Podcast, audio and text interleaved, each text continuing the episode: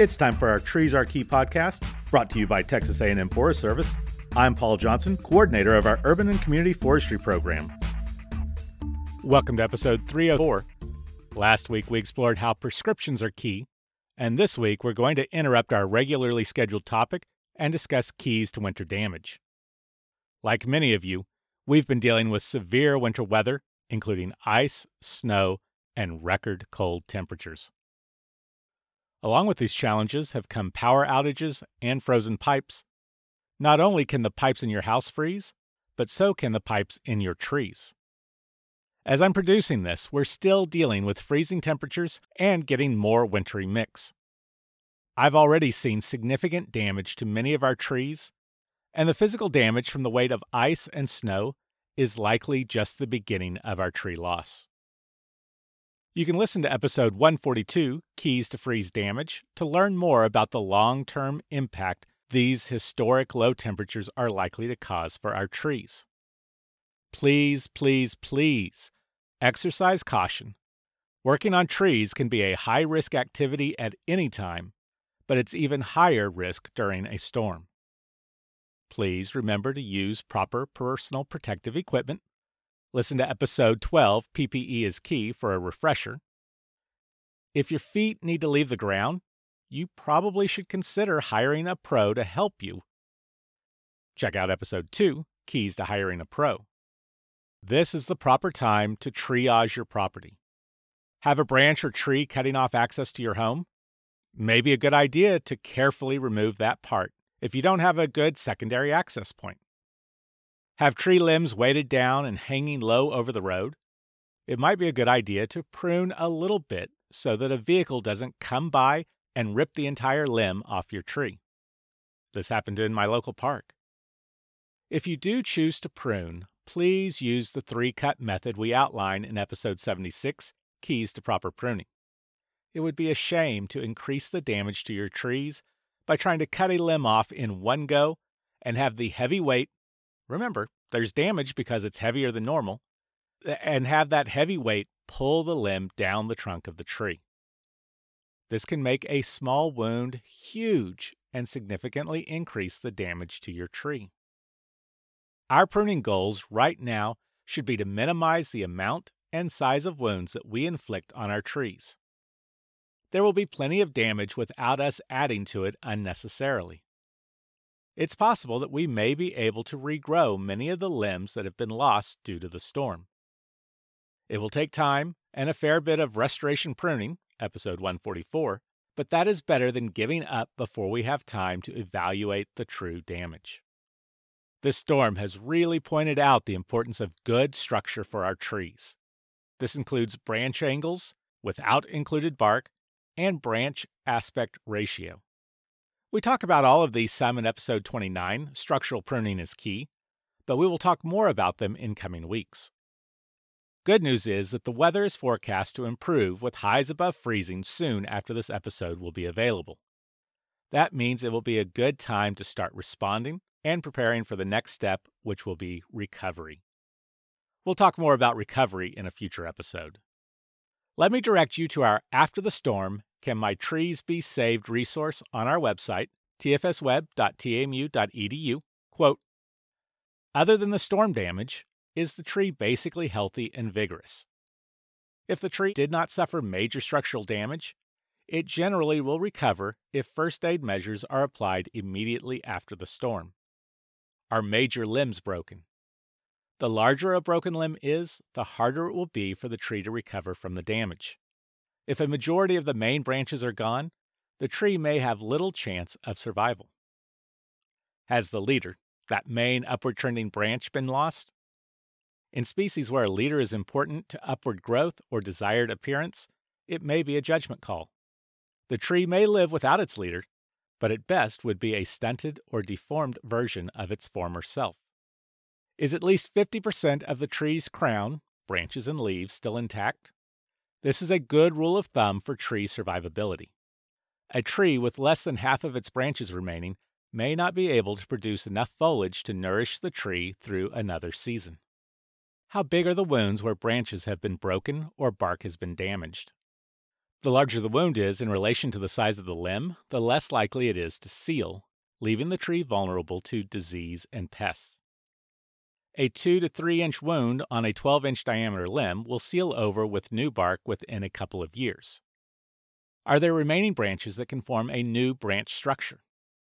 The remaining limbs will grow more vigorously as the tree tries to replace its missing foliage. Look to see if branches are in place that can eventually fill out the tree's appearance. Is the tree of a desirable species for its location?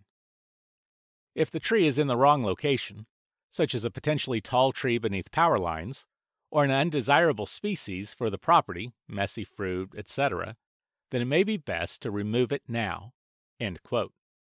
While this resource isn't specifically about winter damage, the concepts are the same. Check out the entire page for more information on how to save your trees and when to say goodbye. Now, on the subject of freeze damage, we are going to lose many trees and other plants due to this storm. We've seen low temperatures below anything many of our trees and plants have seen in their lifetime. This is one of the challenges of looking to hotter and drier climates for plant material in response to climate change. We've imported many trees from the south, and they are going to suffer, and many will die due to this storm event. Our main recommendation is to be patient. We may not know until after leaf out, and maybe not even until the middle of the summer, what the extent of the freeze damage will be.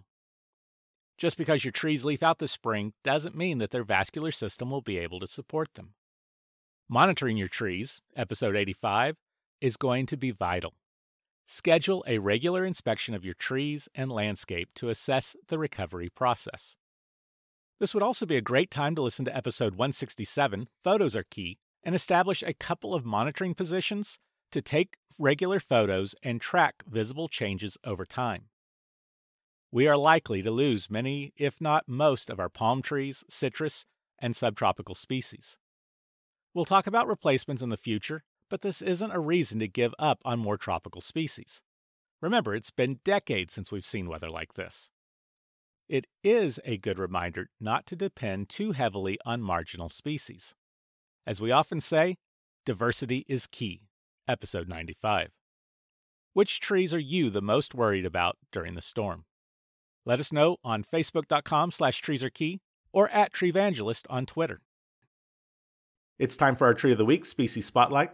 This week's tree comes from texastreeid.tamu.edu. This week's tree may not be appropriate for your yard, but I'm fascinated with the diversity of trees that grow in Texas.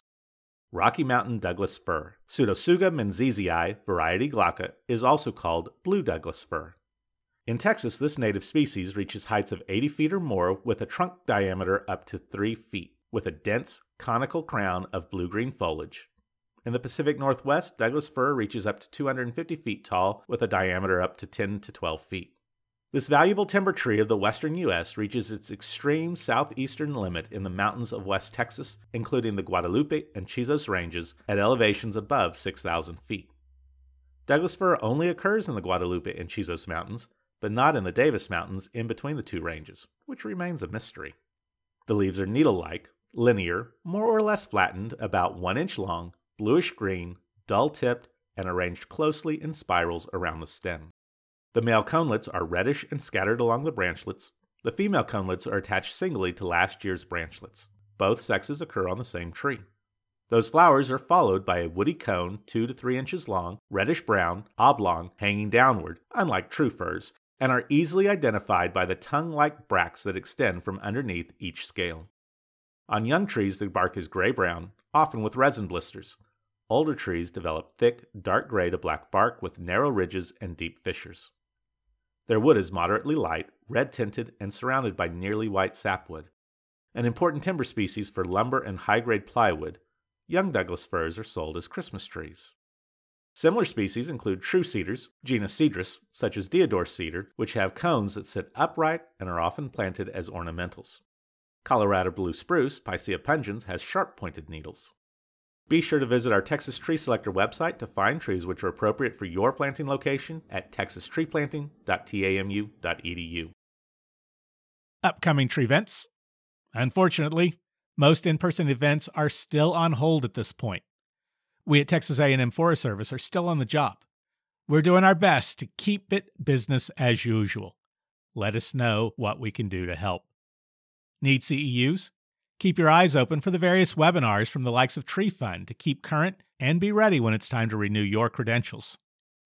We'll let you know when in person events come back online. Pun intended. Quick update you can now find Trees Are Key on Spotify. If I had an hour to solve a problem and my life depended on the solution, I would spend the first 55 minutes determining the proper question to ask. For once I know the proper question, I could solve the problem in less than five minutes. Albert Einstein. Join us next week as we talk about how and why questions are key.